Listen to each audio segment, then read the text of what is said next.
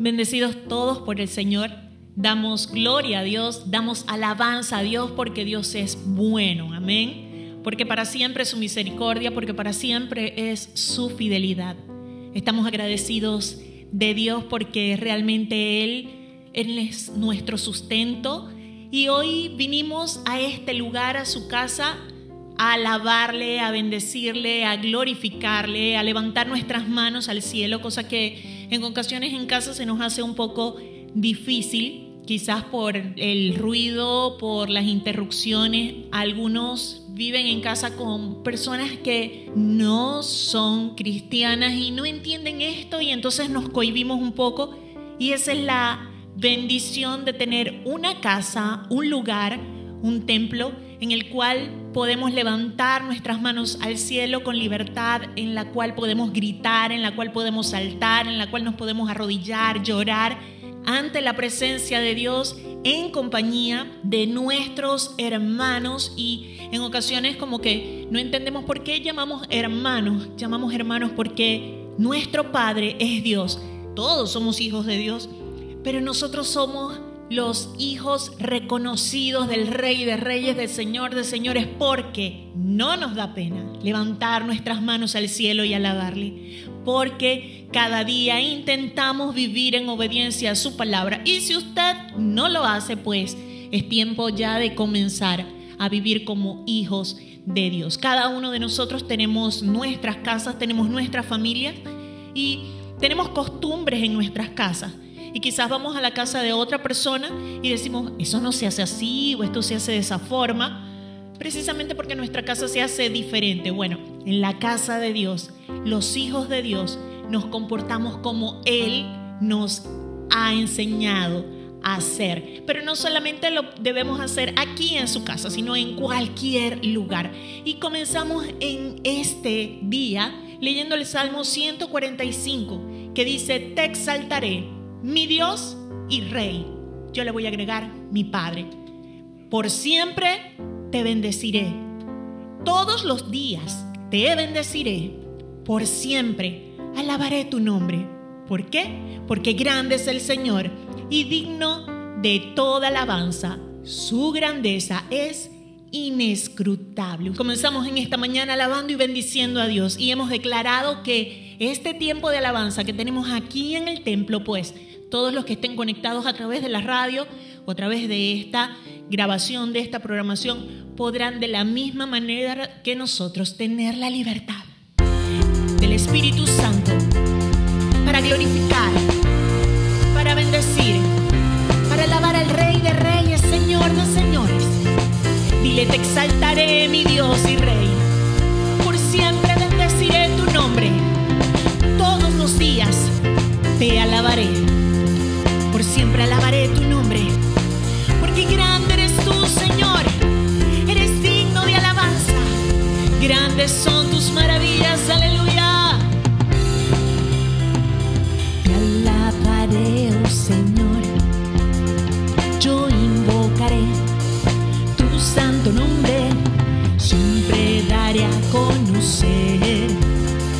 los pueblos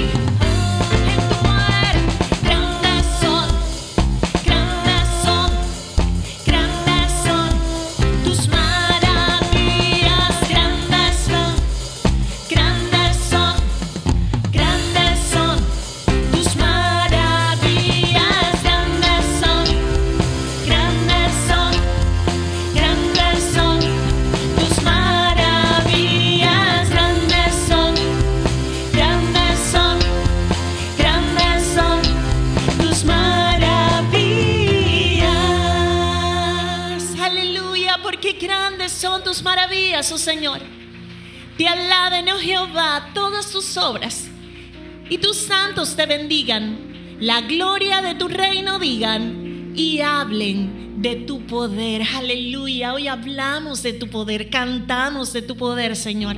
Porque tú eres nuestro Dios bueno, admirable, consejero, Dios fuerte, Padre eterno, príncipe de paz. Hoy te adoramos, Señor, porque tú eres nuestra paz. Jesús, Salvador nuestro, mi redentor, mi rey, mi ayudador, mi consolador. Gracias por tu Espíritu Santo, por su obra en mi vida. Gracias porque tú no me dejaste. Tu Espíritu enviaste para que viva en mí, en mi corazón. Gracias Jesús porque tú mismo hiciste mi cuerpo. Tú mismo me formaste. Tú mismo me creaste con planes, con propósitos. Y por eso mi mayor necesidad es cubierta. Cuando te adoro, cuando te alabo, cuando te glorifico. Gracias por tu Espíritu Santo que nos da la libertad hoy para adorarte. Aleluya, te adoramos, te adoramos, te adoramos. Alabanzas sean dadas al Dios Todopoderoso, al Dios que es digno de recibir la gloria, la honra, la magnificencia. Oh Jesús, hermoso eres tú, maravilloso eres tú. Abriste el velo, rompiste el velo que me separaba de la presencia del Padre. Quitaste mi pecado para que hoy pueda entrar ante tu presencia, Dios, y adorarte en la hermosura de la santidad. Oh Padre, te adoro. Oh Padre, te exalto. Oh Padre, te bendigo. Tú eres rey. Tú eres rey. Te exaltaré, mi Dios, mi rey. Te exaltaré, mi Dios y rey. Por siempre bendeciré tu nombre. Oh Padre bueno. Oh Salvador mío, mi Rey. Oh Santo Espíritu de Dios, gracias. Alabado sea el Señor. Oh cántico nuevo el Señor en tus labios. Expresa hoy lo que hay en tu corazón.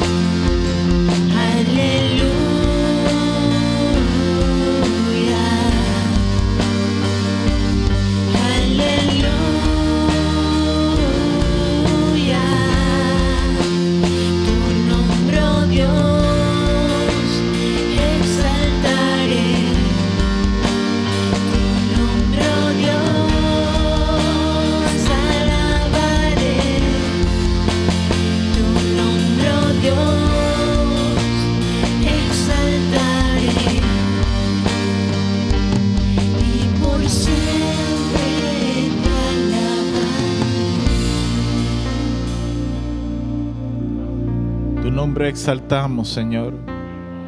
Y por siempre te alabaremos, Padre.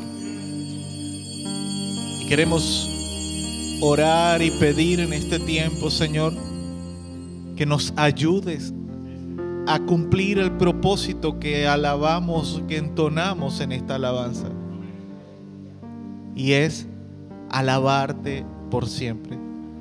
Padre, que los tiempos que pasamos en adoración mientras estamos con vida en este mundo terrenal sean un ensayo, Señor, para el tiempo que vamos a estar alabándote y adorándote en medio de tu presencia o ante tu presencia en el reino de los cielos. Ayúdanos, Señor, a poder ver todas esas porciones de provisión, todas esas partes de provisión, todas esas cosas, Señor, que tú provees para nuestras vidas, por medio de las cuales tú demuestras tu amor para nosotros, para nuestra familia. Gracias, Padre, por el alimento en nuestras mesas. Gracias, Padre, por lo que tú nos permites aún incluso guardar en nuestras despensas para ciertos días en el futuro. Gracias, Padre, por eh, el, calzado, por el vestido. Gracias, Señor, por el techo sobre nuestras cabezas. Gracias, Padre, por cada porción, por cada parte, Señor, por lo mucho o por lo poco que tú nos das. Ayúdanos a ser agradecidos, Señor, cada momento de nuestras vidas. Y hoy, Padre, en el nombre de Jesús, como parte de nuestra alabanza, como parte de nuestra adoración, consagramos a ti nuestras ofrendas, nuestros diezmos. Porque como hijos tuyos, como personas que hemos aprendido por medio de tu palabra que tú bendices al que puede dar para ti con alegría.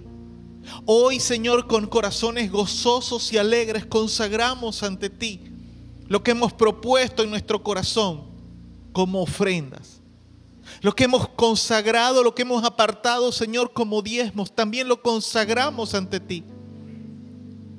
Porque tu palabra dice que cuando nosotros somos fieles en consagrar, en apartar, en darte los diezmos a ti, los diezmos, esa décima parte de todo cuanto tú nos das.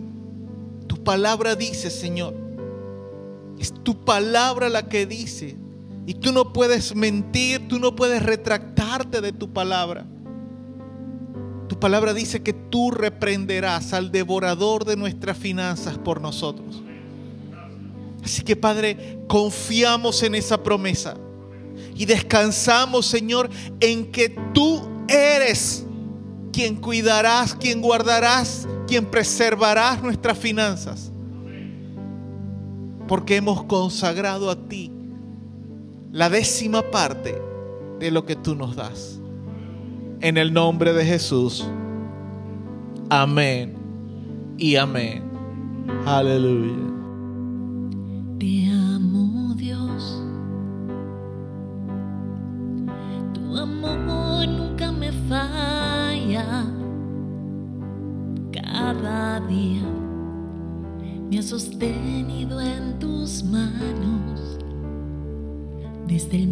En que despierto hasta irme a dormir, yo cantaré de la bondad de Dios. Toda mi vida ha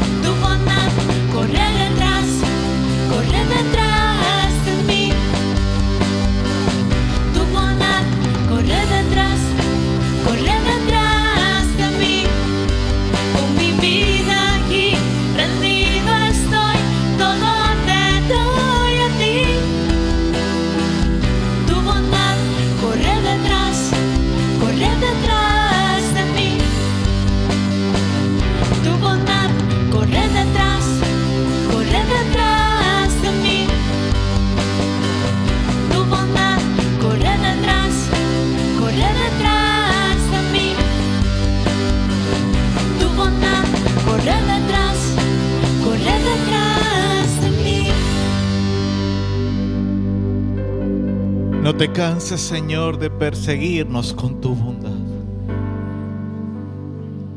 No te canses, Señor, de perseguirnos con tu bondad, aunque nosotros, por nuestro necio corazón, en muchas ocasiones, queramos escapar de ti, de tu presencia. Por eso, Padre, en el nombre de Jesús, pedimos que en este tiempo tú hables a nuestras vidas. Que perdones toda incredulidad de nuestro corazón cuando por repetidas ocasiones tú nos hablas, tú ministras a nuestros corazones y sencillamente creemos que podemos huir de tu presencia. Pero así como el salmista decía, ¿dónde huiré de tu presencia? No puedo escapar de ella. Por eso, Padre, te pedimos en el nombre de Jesús que tú sigas corriendo, que tu bondad siga corriendo, Señor, detrás de nosotros. Y que podamos reconocer cuando nos alcance que eres tú con tu amor y tu bondad, cuidando nuestras vidas. En el nombre de Jesús. Amén y amén. Aleluya. Dele un fuerte aplauso a nuestro Dios, porque Él se merece la adoración, la alabanza, la gloria, el honor, el poder, la honra y la majestad por los siglos de los siglos. Aleluya. Gracias damos al Señor por permitirnos estar en su casa, por permitirnos alabar y bendecir su nombre. ¿Cuántos pueden decir amén?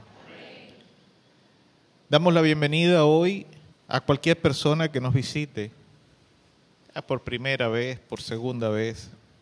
Pero si es la tercera ocasión que usted nos visita o que usted nos escucha por radio por, o por internet, por supuesto que también le damos la bienvenida.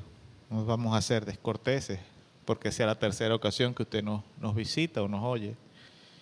Pero nosotros sabemos que no es porque nosotros seamos muy buenos con la música o con el canto.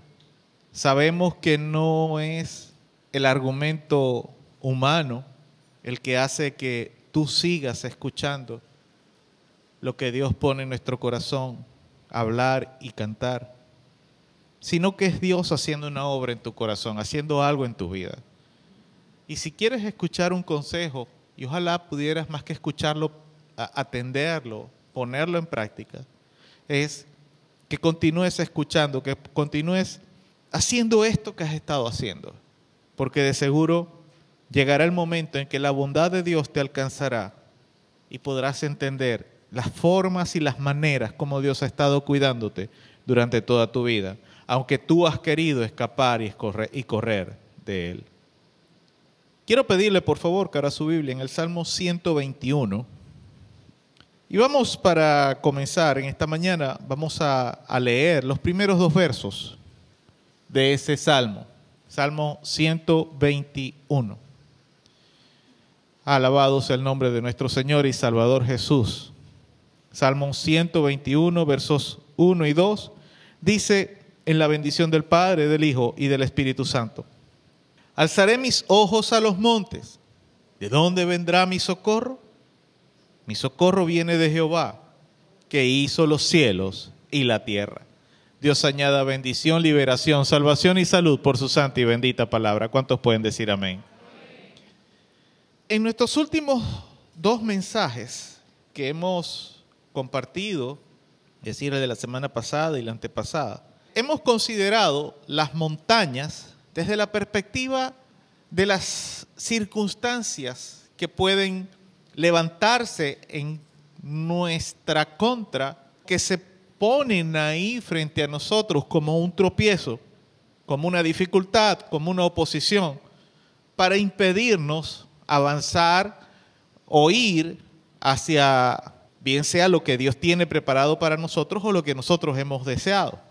Y dijimos que aunque la mayoría de las ocasiones esas montañas se levantan y están ahí por cosas que son externas a nosotros, que, que, no las hemos causado nosotros, que, que simplemente son cosas que tal vez terceras personas crean o situaciones del entorno, del mundo en el que vivimos. También dijimos que en algunas ocasiones esas montañas están ahí porque nosotros mismos las levantamos, nosotros mismos las ponemos. Es decir, provienen de nuestro interior. Y pareciera que nosotros mismos nos saboteáramos en medio de esas circunstancias, de esas situaciones. Porque si yo quiero alcanzar algo y yo mismo me constituyo en un obstáculo para poder alcanzar aquello, entonces yo mismo me estoy saboteando, yo mismo estoy siendo un estorbo para lo que Dios quiere hacer conmigo o el propósito que quiero alcanzar. Y el llamado que nos hacía el Espíritu Santo al final de esos mensajes era que confiáramos en aquella palabra que Dios le dio a aquel gobernante puesto por los hombres llamado Zorobabel, por medio del profeta Zacarías, cuando le dijo que aquella montaña que se estaba levantando para impedirle cumplir su misión sería reducida a llanura. No sería simplemente que sería que la iba a poder pasar, que la iba a poder superar o que la iba a poder atravesar, sino que sería literalmente desbaratada, literalmente quitada, convertida en llanura. Pero hoy el Espíritu Santo me ha inquietado a que consideremos las montañas desde otra perspectiva. Y es la perspectiva que nosotros nos hacemos cuando ponemos nuestra esperanza en las cosas o en personas, porque ante nuestros ojos puede parecer o pueden verse como la mejor forma de resolver las situaciones que se levantan en nuestra vida o las situaciones que, nos suceden. Cuando en realidad lo que ofrecen es solamente una posible solución o una posible salida. Es decir, son simplemente una posibilidad, pero que ante nuestros ojos nosotros las vemos como la mejor salida para nuestras vidas. El salmista dice, alzaré mis ojos a los montes. ¿De dónde vendrá mi socorro? Mi socorro, mi ayuda viene de Jehová, que hizo los cielos y la tierra. Y de ahí debe partir la confianza del cristiano, de que es de Dios que proviene la salida, la ayuda, la solución a las situaciones que puede vivir. No viene del vecino, ni del amigo, ni, ni, de la familia, ni, ni de la persona que está fuera del país. No, tu ayuda viene de parte de Dios. Que Dios usa cualquier persona, ese es otro cuento, esa es otra historia, esa es otra situación. Pero tu confianza no puede o no debe estar puesta simplemente en lo que tú ves aquí de esta tierra. Tu mirada siempre tiene que estar puesta en Dios. Y como decía en estos días, podría hoy ya con esto rematar este mensaje y decir que esto se quedó ahí. Pero necesito, para que usted pueda solidificar esta palabra en su corazón, necesitamos ver otras partes de lo que este pasaje nos quiere decir. Y para esto necesitamos primero entender un poco, y este es mi primer punto, lo que es el contexto geográfico del pasaje. La parte de la topografía, la parte física, vamos a decirlo de alguna manera. El componente físico o, material, terrenal, de lo que dice este pasaje. Si nosotros nos transportamos a la experiencia de, los de, los, de aquellos viajeros de los tiempos bíblicos, los viajes no son, no son lo que nosotros podemos pensar hoy en día que es un viaje.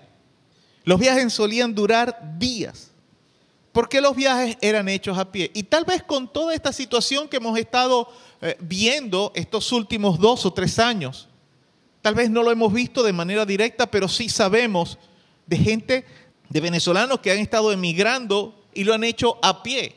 Y se van y hay videos rodando por internet de personas venezolanos que atraviesan las fronteras de distintos países hasta llegar hasta hasta el sur de nuestro continente algunos hacia el norte, atravesando grandes peligros, y lo hacen a pie. Y duran días, meses, semanas aún incluso. Algunos han muerto en el camino. Para nosotros tal vez emprender un viaje de aquí a Maracaibo o a Caracas, en vehículo, en transporte público, en buses, en, en avión, tal vez representa ciertos riesgos, pero no es lo mismo los mismos riesgos que hay cuando se viaja a pie. Y eso eran los viajes para los eh, viajeros, valga la redundancia, de los tiempos bíblicos. Relatos bíblicos cuando hablan de viajes, la mayoría de esos viajes eran hechos a pie, porque la gente no tenía dinero para viajar a caballo como vemos en las películas del oeste. Tampoco tenían camellos, cualquier otro medio de transporte. Ellos viajaban a pie y cuando mucho lo que tenían era un burro o una mula para subir la carga ahí y viajar y hacer los viajes que tenían que realizar. Como eran viajes a pie, si nosotros decimos distancias comunes en la Biblia, digamos de Jerusalén a Nazaret, la distancia vía terrestre es más o menos como viajar de Machiques a Maracaibo. Son unos 130 kilómetros más o menos. La velocidad promedio al caminar de una persona es de 6 kilómetros por hora. Quiere decir entonces que 130 kilómetros una persona los hace en 21 horas y media, más o menos. Pero eso suponiendo que no se detenga ni siquiera a tomar agua. Caminando 21 horas y media llega de Machiques a Maracaibo alguien. Pero eso es falso. Cuando usted lleve una hora va a necesitar descansar, va a necesitar tomar agua. Se va a querer parar debajo de una sombra para reposar del sol. Va a querer comer en ese tiempo. Entonces, digamos que un viaje a Maracaibo a pie es un día y medio de viaje o dos días tal vez. No debemos considerar tan solamente la distancia tampoco para los viajeros de aquellos tiempos bíblicos. También debemos considerar los peligros del camino. Así como en nuestros tiempos, como decía hace un momento, hay riesgos inherentes al viajar. Que si perdemos el bus, que se pierda una maleta, que nos roben, que, se embarque un malandro y atraque el bus o el carrito. En fin, esos riesgos que nosotros conocemos del viaje eh, moderno, en los tiempos bíblicos también habían riesgos al viajar.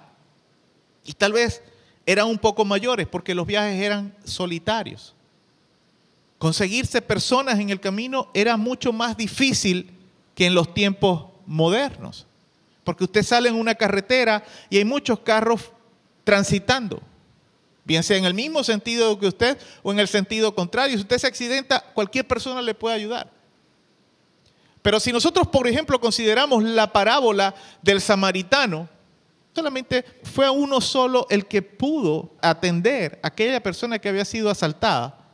Jesús tomó eso como una alegoría porque eran situaciones que sucedían. Porque si iban tres personas y se conseguían a un viajero solo en el camino, podían atracarlo y dejarlo ahí o robarlo y dejarlo ahí, tirado en el camino y nadie se iba a dar cuenta de lo que le sucedió a aquella persona, de lo que le hicieron a aquella persona. Estos eran los problemas inherentes a los viajes en aquellos tiempos. Y tal vez muchos otros peligros, los cuales no, no tengo tiempo de, de mencionar. Y por eso es cuando el salmista entonces dice, alzaré mis ojos a los montes. Es porque en la topografía de la región de, la, Palestina, es común encontrar muchas montañas o montes que podrían representar algo para el viajero, algo para la persona que vivía en aquellos tiempos. Tal vez hoy en día usted, el viaje de Machiques a Maracaibo, que dura hora y media o dos horas, dependiendo de la velocidad, las personas que van en el vehículo pueden ir entretenidas leyendo algo, leyendo un libro de repente. Algunos tal vez pueden ir entretenidos con su teléfono jugando. O pueden ir entretenidos escuchando música y el, tiempo, el, viaje se hace más corto. Pero en los tiempos bíblicos la gente no tenía ni tablet, no tenía radios. Era difícil llevar un libro porque los libros eran un rollo, era un pergamino envuelto en un rollo.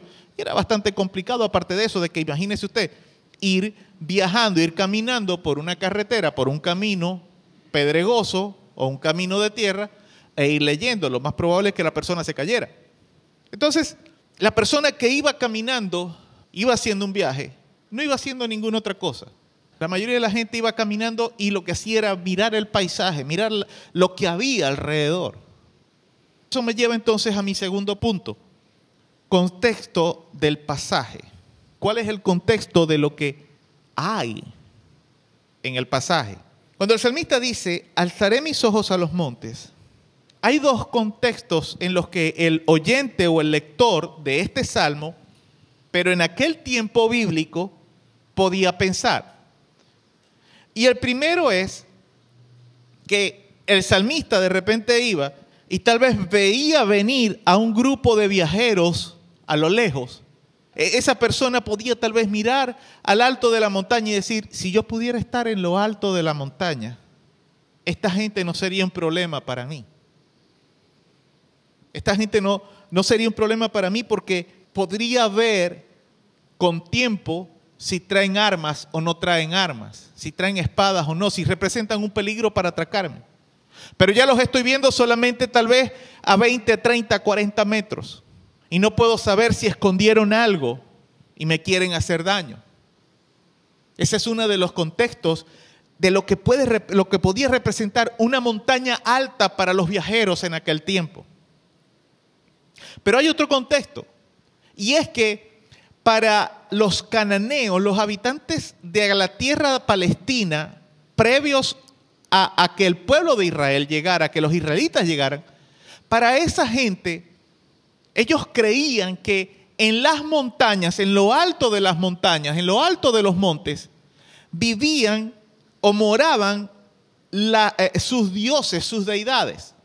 Así que cuando los cananeos miraban a los montes, ellos miraban a sus dioses. Y de hecho, tan es este la idea que tenía el salmista, que hay una versión particular de la Biblia, que es la versión Biblia al día, que traduce estos dos versos, los versos 1 y 2 del Salmo 121 de la siguiente manera, presta atención. ¿Pondré la mirada en los dioses de los montes esperando ayuda? Esto es lo que dice, esto es como traduce, traduce perdón, esa versión, los versos 1 y 2, eh, perdón, el verso 1 del Salmo 121. ¿Pondré la mirada en los dioses de los montes esperando ayuda? Dice el verso 2. Ahora, no, mi socorro procede de Jehová que hizo los montes y también los cielos. Así es como esta versión traduce este salmo. Entonces, con esta respuesta enérgica en esta versión, ese no está en signos de, exclamación, de admiración que llamamos nosotros.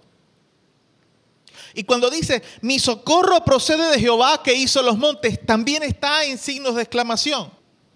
El salmista pretende decir, el escritor pretende decir, jamás voy a mirar a los montes esperando que de ahí va a venir mi ayuda.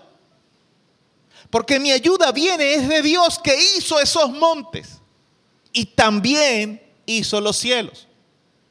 Así que con esta respuesta tan energética de parte del salmista, él quiere dejar claro que su confianza no proviene de los hombres, de los seres humanos, ni de ninguna cosa que pueda existir en este mundo. Su confianza proviene de Dios que es mucho más imponente que cualquier montaña, que cualquier monte, tiene mucho más poder, tiene mucha más capacidad que cualquier gobernante de este mundo o de esta tierra. Y en él está basada la confianza del salmista. No en los sistemas políticos, no en los sistemas legales, no en el dinero, no en la gente rica, no en la gente poderosa, no en las armas no en las riquezas, sino en Dios, porque Él es el creador de todo eso. ¿Cuántos pueden decir amén? Ahora, mi tercer punto lo he titulado paradigma. ¿Cuántos saben lo que significa la palabra paradigma? Levánteme su mano. Dos personas. ¿Cuántos la habían escuchado anteriormente? Levántenme su mano. Muchas personas la han escuchado, o varias personas la han escuchado. Yo le voy a decir la verdad. Yo la conocí más o menos cuando tenía 21 años de edad. Y lo recuerdo perfectamente porque fue por medio de un video que trataba el tema del encierro mental que personas u organizaciones viven cuando se trata de cambiar formas, procesos, formas de hacer las cosas, mecanismos de acción, etc. Una de las partes, ya hacia la parte final del video, una de las formas que, que más recuerdo de todo aquel video fue una ilustración que hicieron para dar a entender lo fuerte que puede ser, lo pernicioso, lo dañino que puede ser un paradigma en la mente, en la vida de una persona. Y que incluso empresas han perdido oportunidades de negocios súper exitosas. Personas han perdido grandes oportunidades por tener un paradigma muy cerrado. Y en dicho video, la ilustración, una de las ilustraciones que hicieron fue la siguiente, y voy a tratar de, describirla para usted. Resulta ser que en una carretera sinuosa, con curvas, era una carretera pavimentada, pero rural, en el campo, iba una persona con un vehículo deportivo. Iba disfrutando de la carretera, de su vehículo, y de repente cuando estaba a cierta distancia de una curva cerrada, sale un vehículo en sentido contrario, haciendo maniobras fuertes, maniobras bruscas. Incluso por un momento le roba su, su derecha.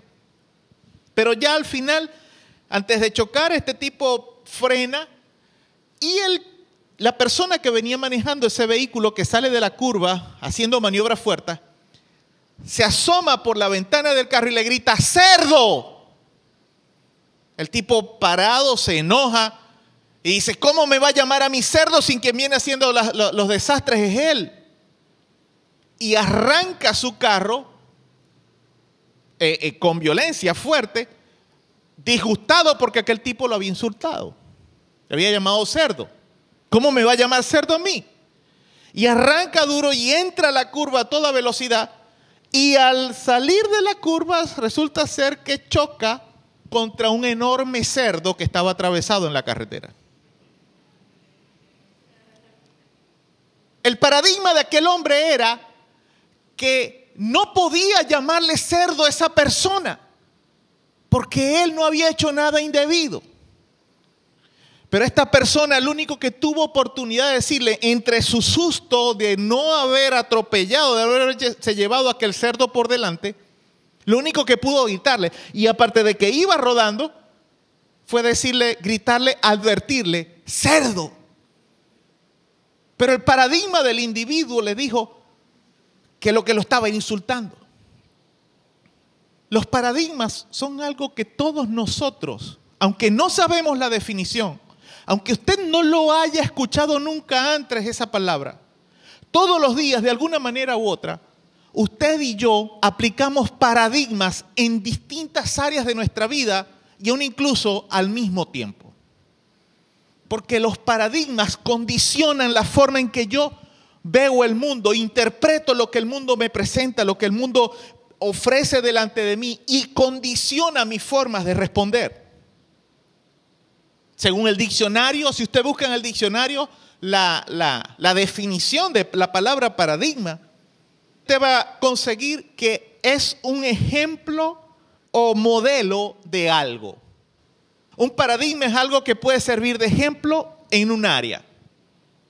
Pero en la práctica, cuando se dice que alguien vive en un paradigma o que tiene un paradigma para algo, en un determinado asunto, lo que se está diciendo es que determinada persona se encuentra encerrada en un patrón de ideas que le hace dar vueltas en un mismo círculo, respondiendo siempre lo mismo, no le permite avanzar y comete los mismos errores siempre.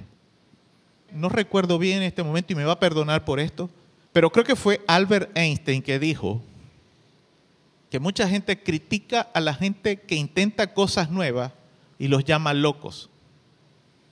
Cuando locura en realidad es hacer siempre lo mismo y esperar resultados distintos. La gente vive sumando uno más uno y siempre uno más uno es dos. Pero irónicamente, la gente espera que sumar uno más uno dé como resultado tres y no es así. Eso es un paradigma. Cada uno de nosotros nos hemos creado paradigmas en nuestro entorno en cuanto a la forma en cómo nosotros vamos a prosperar o a progresar en cierto sentido. Cada uno de nosotros como cristianos se ha creado en su mente y en su corazón un paradigma de cómo es la forma que Dios me tiene que bendecir a mí. O cómo es la forma que Dios me va a bendecir a mí. Cada uno de nosotros, se, ha creado un paradigma de cuál es la salida a la situación que estoy viviendo en el presente. Y entonces, basados en ese paradigma, siempre damos la misma vuelta. Y déjeme unir esta idea con lo que he dicho hasta el momento en el mensaje o con nuestro pasaje. Cada uno de nosotros miramos a una montaña en particular, a una montaña determinada, esperando que la respuesta, que nuestro socorro venga de esa montaña y nuestra respuesta, nuestro socorro no va a venir de esa montaña, viene es de Dios que hizo los cielos y la tierra. Pero en tu paradigma, mientras sigas mirando a esa montaña, no vas a recibir tu bendición, vas a seguirte estrellando con el cerdo. Y para usted, yo soy hoy como esa persona que le gritó a ese, conductor, cerdo.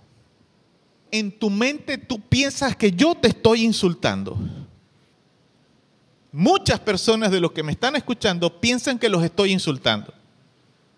Están pensando, ¿cómo es posible que el pastor me diga que yo estoy equivocado o equivocada? Si yo soy una persona muy inteligente, yo soy una persona profesional. Yo soy una persona que he salido de muchas situaciones. Déjame decirte que eso es un paradigma. Porque tal vez sin darnos cuenta, hemos anclado nuestros pensamientos a un paradigma porque alguien o algo nos inspiró o nos impactó con su testimonio o con la forma que, que, leímos, que vimos, que escuchamos de cómo superó una adversidad. Entonces lo que hizo esa persona o lo que dejó de hacer inspira nuestra vida y nosotros decidimos imitar lo que esa persona hizo. Yo me río porque muchas personas, eh, no sé, hay, una cuenta por ahí, creo que en Facebook o en Instagram, no sé, que dice mentalidades millonarias, creo que, o mente de millonario, o mente, mentalidad millonaria, algo así. Y viven poniendo posteando pensamientos y formas de proceder o, formas de pensar que han tenido personas que han llegado a amasar grandes fortunas, que si Henry Ford, que si este, Tesla, en fin, personas que, que son reconocidas en el mundo como triunfadores. Pero la única constante en todos esos testimonios es una sola, y es el esfuerzo, es la dedicación y es la constancia. Y eso es lo único que tú deberías tal vez imitar de esas personas. Pero lo que hicieron, los pasos que siguieron para llegar al triunfo que tuvieron y al desarrollo que pudieron crear, solamente Dios lo puede dar. Pero tú, mientras tú sigas mirando en el plano material, en el plano terrenal, esas cosas, tú estarás envuelto, encerrado en un paradigma. Algunas otras personas puede que estén basando sus paradigmas en la simple lógica. Es decir, para ellos solo existe una única forma o vía de que algo pueda sucederles o que algo pueda pasar o que algo pueda llegar a sus vidas. Y lo que se salga de esa lógica es inadmisible para ellos. He escuchado personas que dicen, no, yo no creo eso de los milagros, eso no existe. Médicos doctores dicen, los milagros no existen. Eso es un invento de la gente, de los religiosos. Los milagros no existen. Pero hay algunos médicos que dicen, yo recuerdo un médico que en una ocasión me dijo a mí en ciertas circunstancias, me dijo, hay un 99% de probabilidades que el diagnóstico sea este. Eso fue, voy a ser específico, con mi papá. Mi papá en un momento tuvo un problema en la próstata y cuando lo fueron a operar, el doctor dijo, hay un 99% de probabilidades de que sea cáncer de próstata. Y le digo yo, ya va doctor, una pregunta. ¿Y el 1% que me está dejando por fuera? Me dice, porque siempre puede haber un milagro. pero por mí, en mi experiencia, en todo lo que yo conozco, tu papá tiene cáncer de próstata. Recuerdo yo que el doctor ese nos dijo eso a mí y a mi mamá. Lo operaron, le hicieron la biopsia al tumor y no tenía cáncer. El doctor estaba muy seguro de lo que me estaba diciendo. Es una persona ya de edad. Yo creo que ese hombre tenía más de 30 años de experiencia ejerciendo la medicina en ese momento. De hecho, ya él murió. Murió unos años antes que mi padre. Sabes, cuando usted y yo aprendemos a ser como ese médico, es decir, en tu experiencia tú, imaginas lo que puede pasar, pero dale chance a Dios, papá. Si tú eres cristiano, da la oportunidad que Dios deja un espacio abierto a lo que Dios puede hacer. Pero sabes, a veces decimos que confiamos en Dios y no confiamos en Dios. Mire lo que hacemos, perdóneme si lo voy a, insultar. Fíjese lo que hacemos la mayoría de nosotros. Nos enfermamos, nos pasa algo, sabemos que tenemos que orar y decimos, Señor, en el nombre de Jesús, te pido que me sanes. Hacemos la oración, lloramos cuando estamos orando. Cuando terminamos de orar y estamos hablando con alguien, decimos esto. Bueno, yo le pedí a Dios a ver si me sana.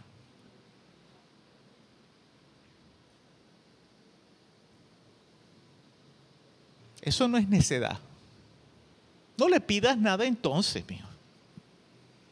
Porque la Biblia dice, el que se acerca a Dios para pedirle algo, crea que Dios existe crea que le hay, que es galardonador, es decir, que bendice a los que le buscan. Y por eso dije, perdóneme si, si lo voy a ofender con esto que voy a decir. No faltan los que tampoco, tampoco los que basan sus paradigmas en lo que sienten. Es que yo siento esto y no puede ser posible. Todo se reduce a lo que sienten. Todo se reduce a lo que sienten en un momento determinado. Y por supuesto, como todo se reduce a lo que sienten, todas sus respuestas, todos sus paradigmas están basados en el impulso que les hace sentir aquello que sienten. Sienten una atracción por alguien enseguida, yo te amo. Les molesta cuando le dicen algo, le caen a golpe. Todo es visceral. Y eso es un paradigma. Si nosotros lo pensamos por un momento, lo que el salmista dice es que a pesar de que él se ve atentado a dejarse llevar por los paradigmas humanos, esos paradigmas que cuando mira algo que es mucho más grande que él, como las montañas, o algo que tal vez como para los cananeos representa de dónde puede venir su refugio, su respuesta, su ayuda, su socorro, a pesar de todo ello, el salmista dice, yo no me voy a dejar llevar por esos paradigmas. Yo voy a confiar en el Dios que hizo los cielos y que hizo la tierra. Porque si pudo hacer los cielos, si pudo hacer la tierra, me puede ayudar a mí también. ¿Cuántos pueden decir amén? Entonces, mi cuarto punto, el socorro que viene de parte de Dios, no yo. La cantidad de veces que me mamaron gallo, a mí, bueno, yo creo que a Roseli también, a todos.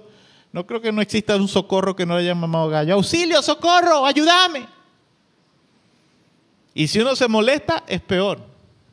De aquí le voy a dar un, a lo que los, un tip a, que los, a los que lo burlan de cada rato por algún defecto físico, por su apellido, por su nombre.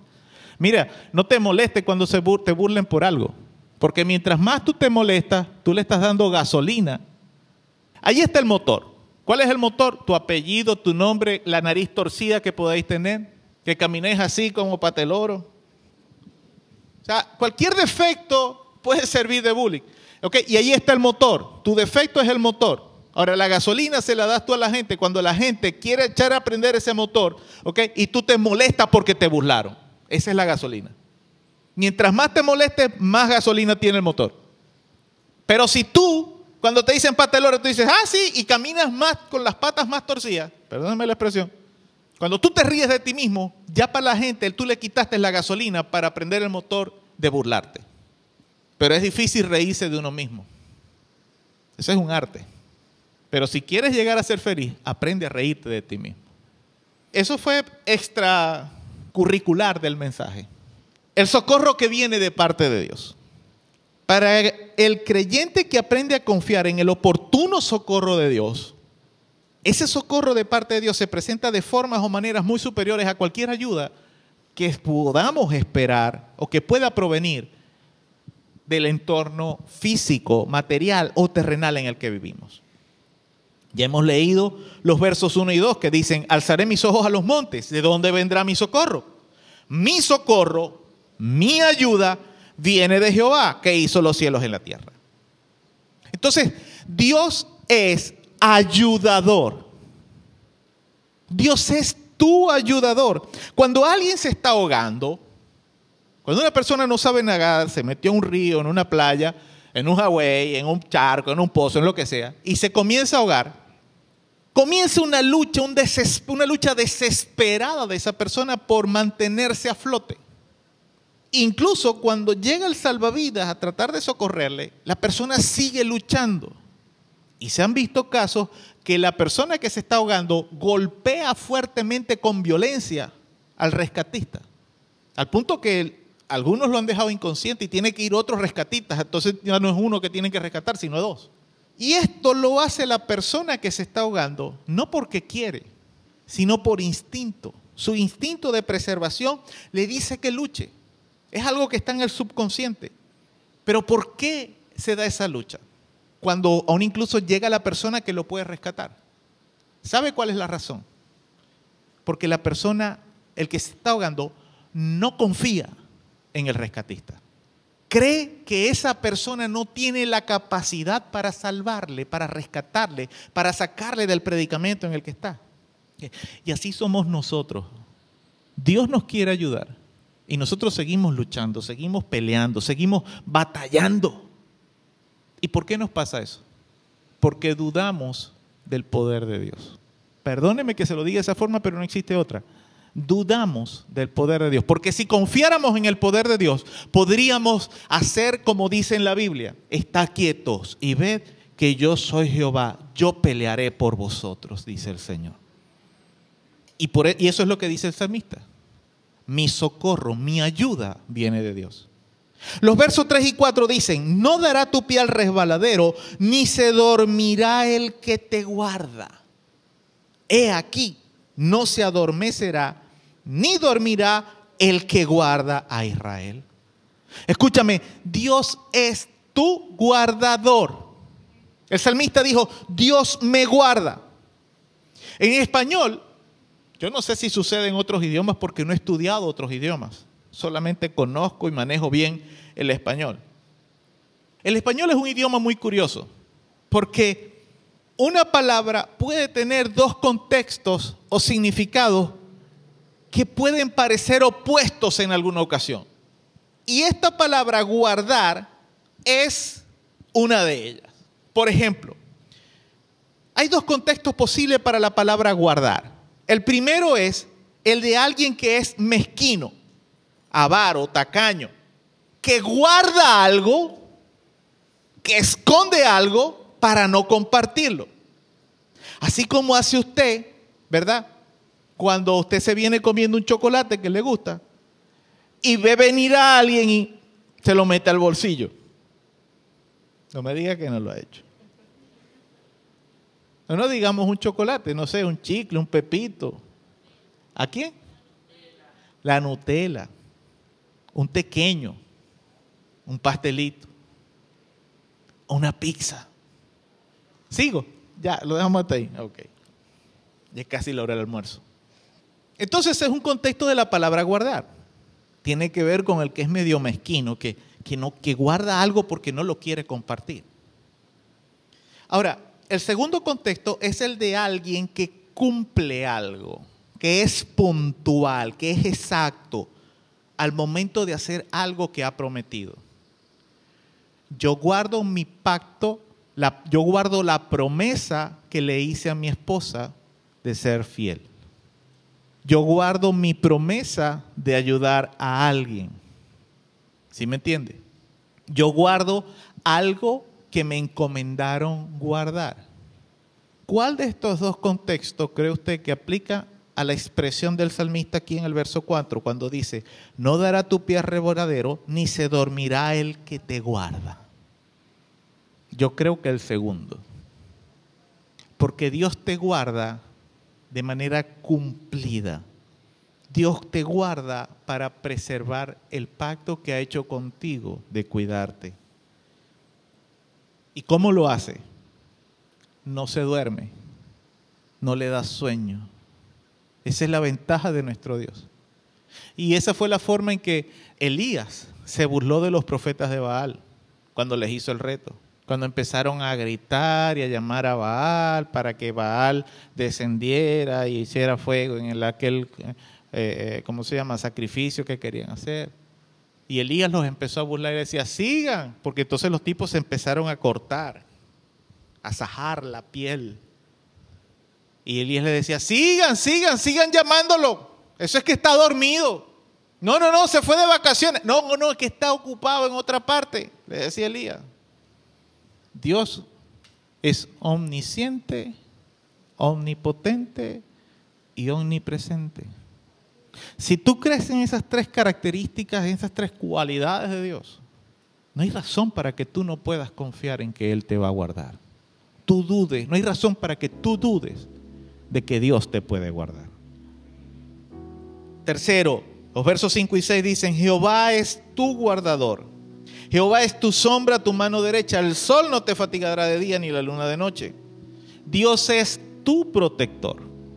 Escúchame, el Salmo dice, Jehová es tu sombra. Así como tu sombra no se puede despegar de ti, Dios no se va a despegar de ti. Dios va a estar contigo protegiéndote todo el tiempo.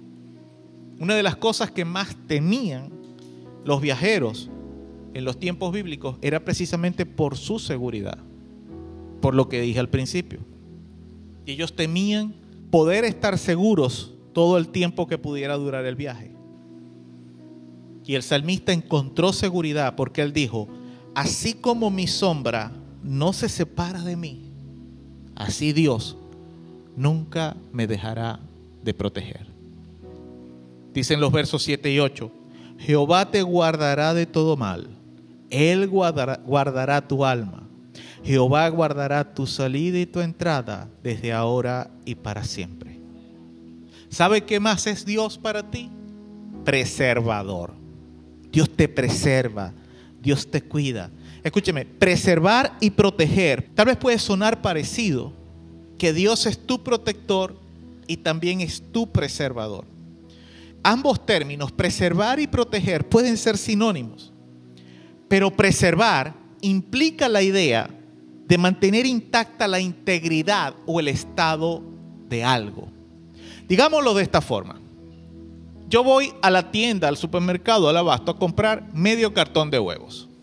Pero resulta ser que a mí me despachan los huevos, creo que medio cartón, sí, son 15 huevos. A mí me despachan los huevos en una bolsa.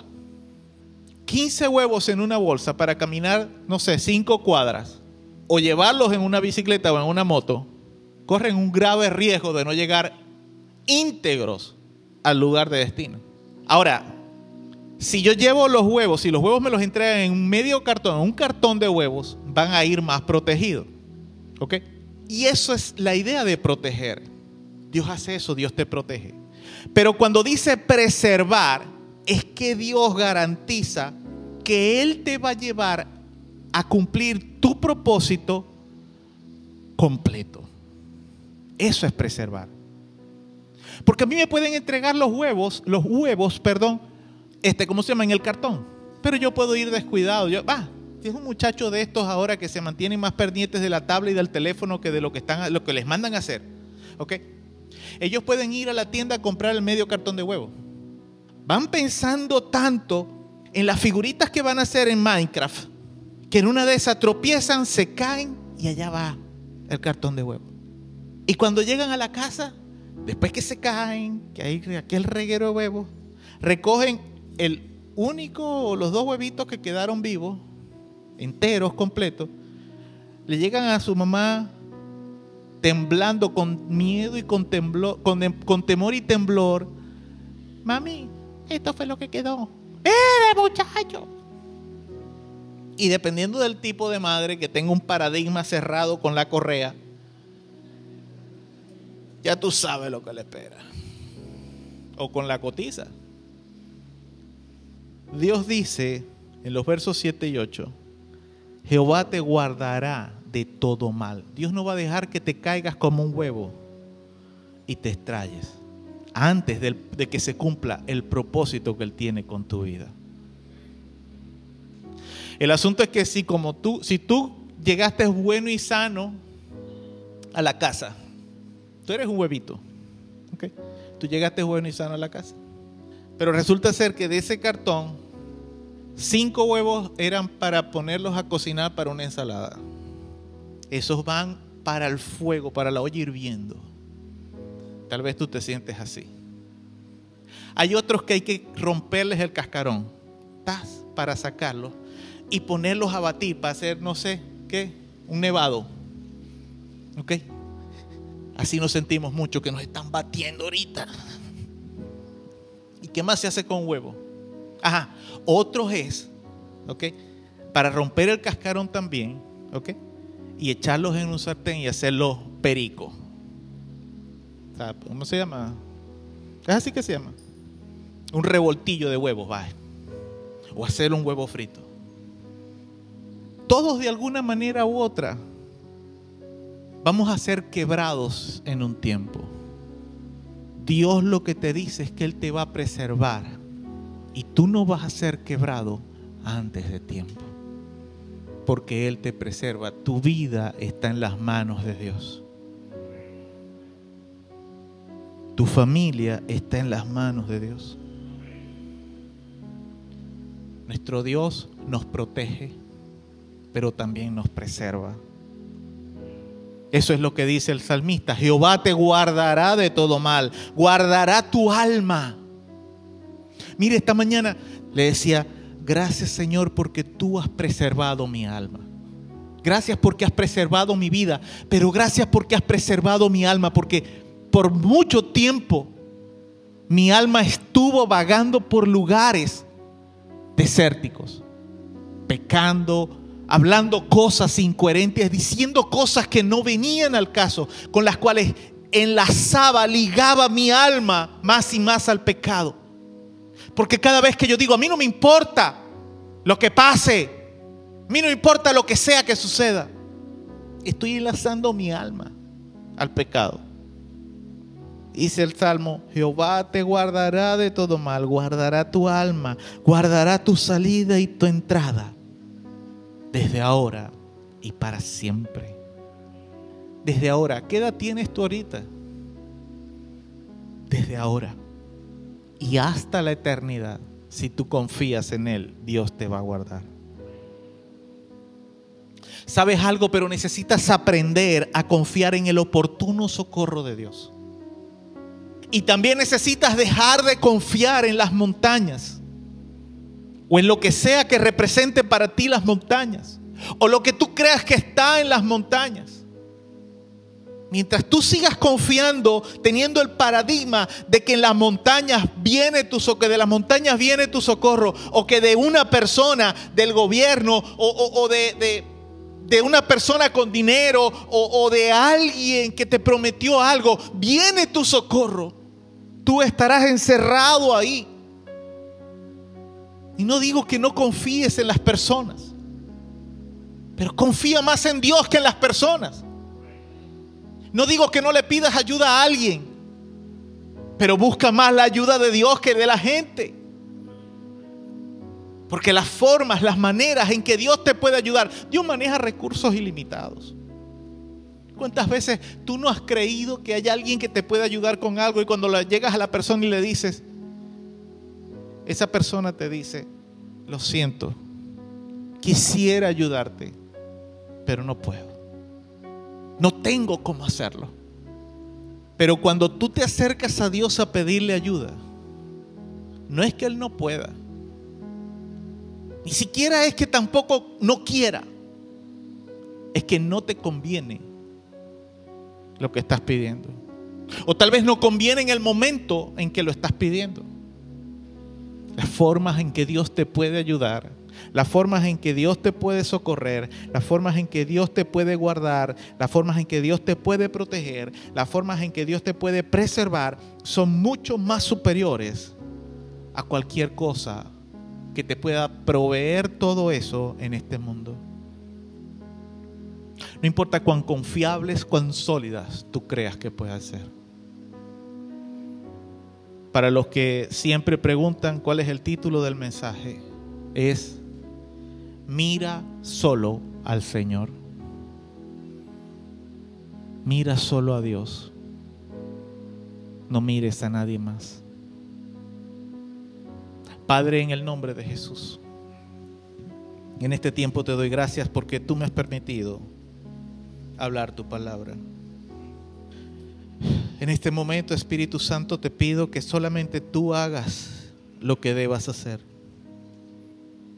Señor, todo argumento, toda incredulidad que pueda quedar derribado en este tiempo, que pueda quedar destronado de nuestros corazones.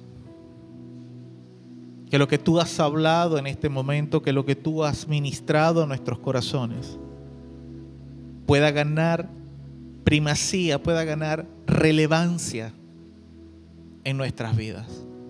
Que podamos olvidar, que podamos derribar, más que olvidar, podamos derribar cualquier paradigma que nos hemos creado, que limita nuestra capacidad de confiar en ti como nuestro ayudador. Porque no importa cuán grande pueda ser, cuán sólida pueda parecer una montaña, es mejor confiar en el que creó la sólida montaña que en la montaña. Ayúdanos a entender, Señor, que nosotros como hijos tuyos tenemos la posibilidad de confiar en el que creó las montañas y no en las montañas solamente. Padre, ayuda que en nuestros corazones esto pueda ser no solamente tenido como una verdad, sino que pueda ser una verdad revelada en nuestro corazón. En el nombre de Jesús, te pido Espíritu Santo que hoy reveles, que hoy muestres a cada uno de nosotros cuántos paradigmas han estado limitando la obra, la respuesta que tú tienes y que tú quieres hacer en la vida de cada uno de nosotros. quiero pedirte por favor que te pongas de pie ahí en el lugar en el que te encuentras. Tú que me estás escuchando por radio o por internet, también cambia tu posición. Si estás sentado, no sé, ponte de pie o arrodíllate. Si estás acostado, siéntate.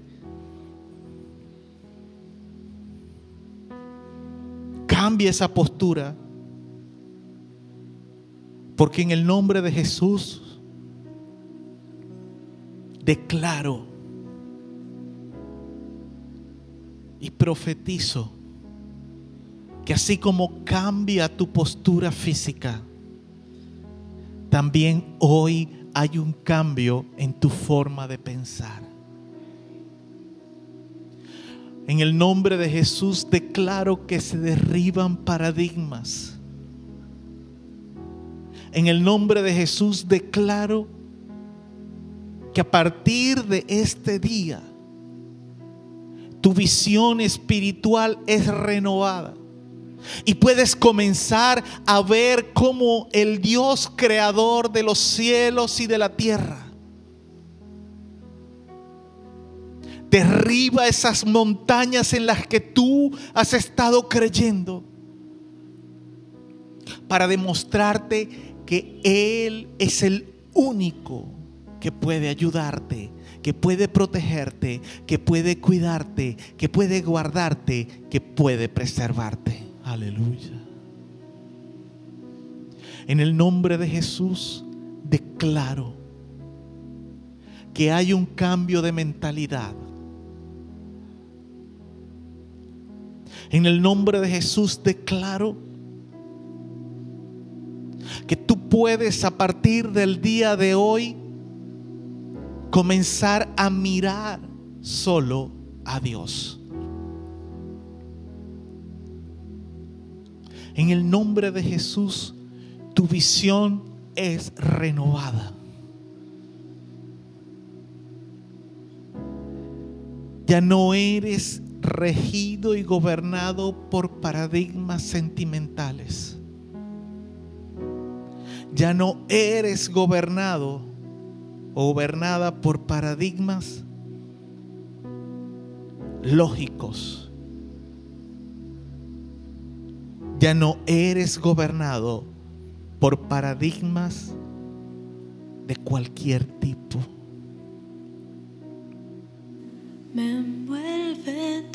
Ahora eres gobernado por la confianza en Dios. Levanta tus manos conmigo.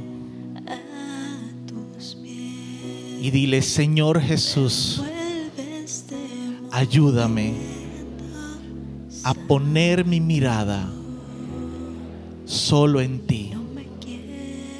Ayúdame a verte como mi ayudador, mi protector, mi preservador, mi guardador. En el nombre de Jesús. Amén.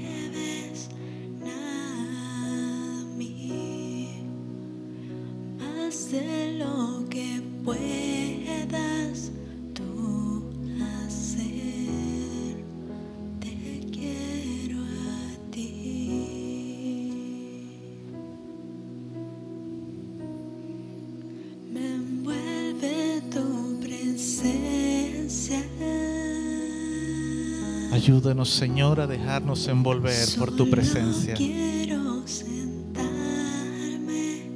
a tus pies. Me envuelve este momento santo. Ayúdanos, Señor, a confiar en ti.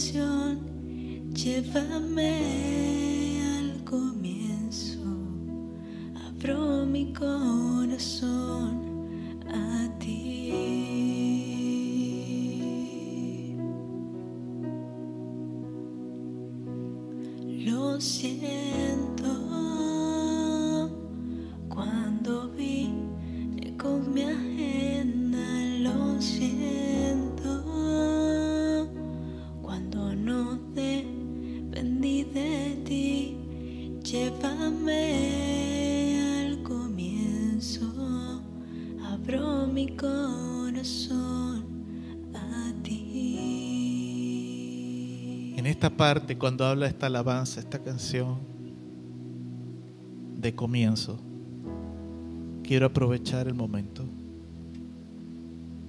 La canción habla, y vine diciéndole al Señor, pidiendo perdón, por tantas cosas que nosotros hacemos cuando intentamos relacionarnos con Dios. Imponer nuestras agendas, cantar solamente por cantar tal vez, reaccionar o actuar por emociones, por impulsos. Pero en esta estrofa, esta, esta parte de la estrofa, cuando dice, llévame al comienzo. Esta es una canción traducida del inglés al, al español. Y el autor original en inglés, él expresa, la idea que quiere expresar es, llévame al lugar en el cual comenzamos. La idea es la misma, pero la expresión cambia la idea. Cambia, cambia, cambia, cambia tal vez lo que significa. Es una canción que dice, que habla o que la canta alguien que tiene una relación con Dios o ha tenido una relación con Dios antes, pero reconoce que ha estado haciendo las cosas mal. Reconoce que su relación con Dios ha estado basada en paradigmas precisamente. Pero ahora dice, llévame al lugar en el cual comenzamos. Solo quiero tenerte a ti conmigo. Así que quiero pedirte o, quiero abrir un espacio. Si hay alguien que hoy quiere aceptar a su Señor, a, a Jesucristo como su Señor y Salvador personal. Si hay alguien que hoy quiere recibir a Jesús como su Salvador, quiero pedirle por favor, si está en este lugar, acá en el templo, si me está escuchando por radio, o por internet. Repite conmigo esta oración. Señor Jesús, hoy reconozco que he caminado en mis propias decisiones, haciendo lo que mejor me parece sin prestar atención. Hoy quiero pedirte que perdones mis pecados. Me reconozco como pecador. Pero también sé que tú me puedes salvar. Así que sálvame. Clamo a ti, creador del cielo y de la tierra, para que me salves. Hoy te recibo como mi Señor y Salvador. Te pido perdón y te pido me ayudes a caminar tomado de tu mano. Y a ti te digo, Satanás, que no tienes parte ni suerte en mi vida. Todo lo que hice Dios lo ha perdonado por medio de Jesús. Soy nueva criatura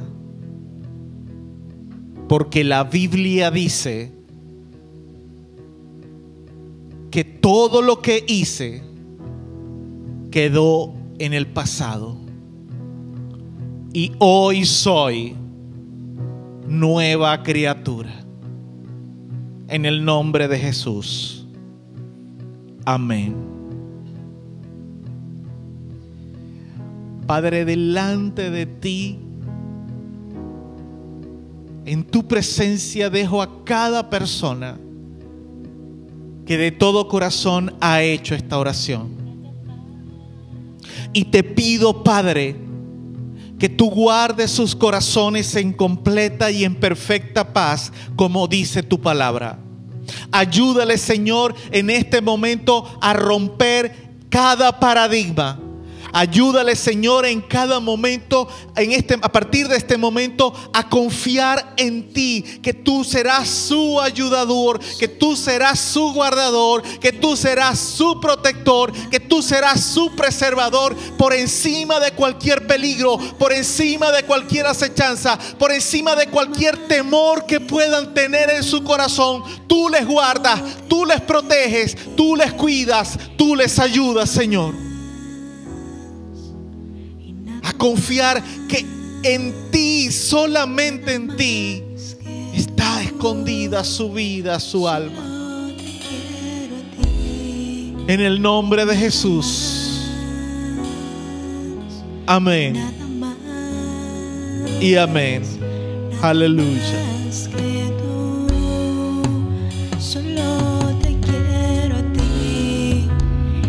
Levanta tus manos. Levanta tus manos y dile al Señor que solo lo quieres a Él. Solo te quiero a ti y nada más. Oh Padre, que en este tiempo pueda ser el deseo de nuestro corazón, el anhelarte a ti, como dice esta alabanza. Solo quererte a ti, solo anhelarte a ti, solo desear que tú seas. Lo principal en nuestras vidas. Nada más que tú. Solo te quiero a ti y nada más.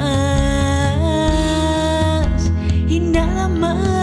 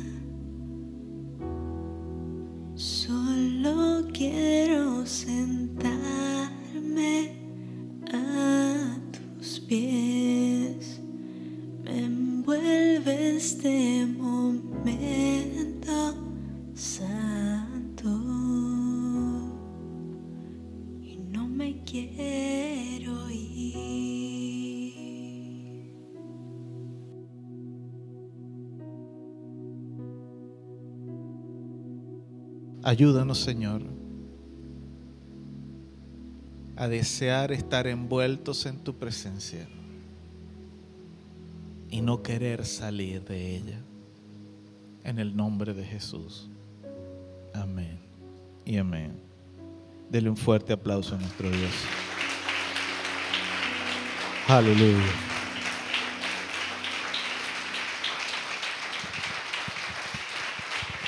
Alabado.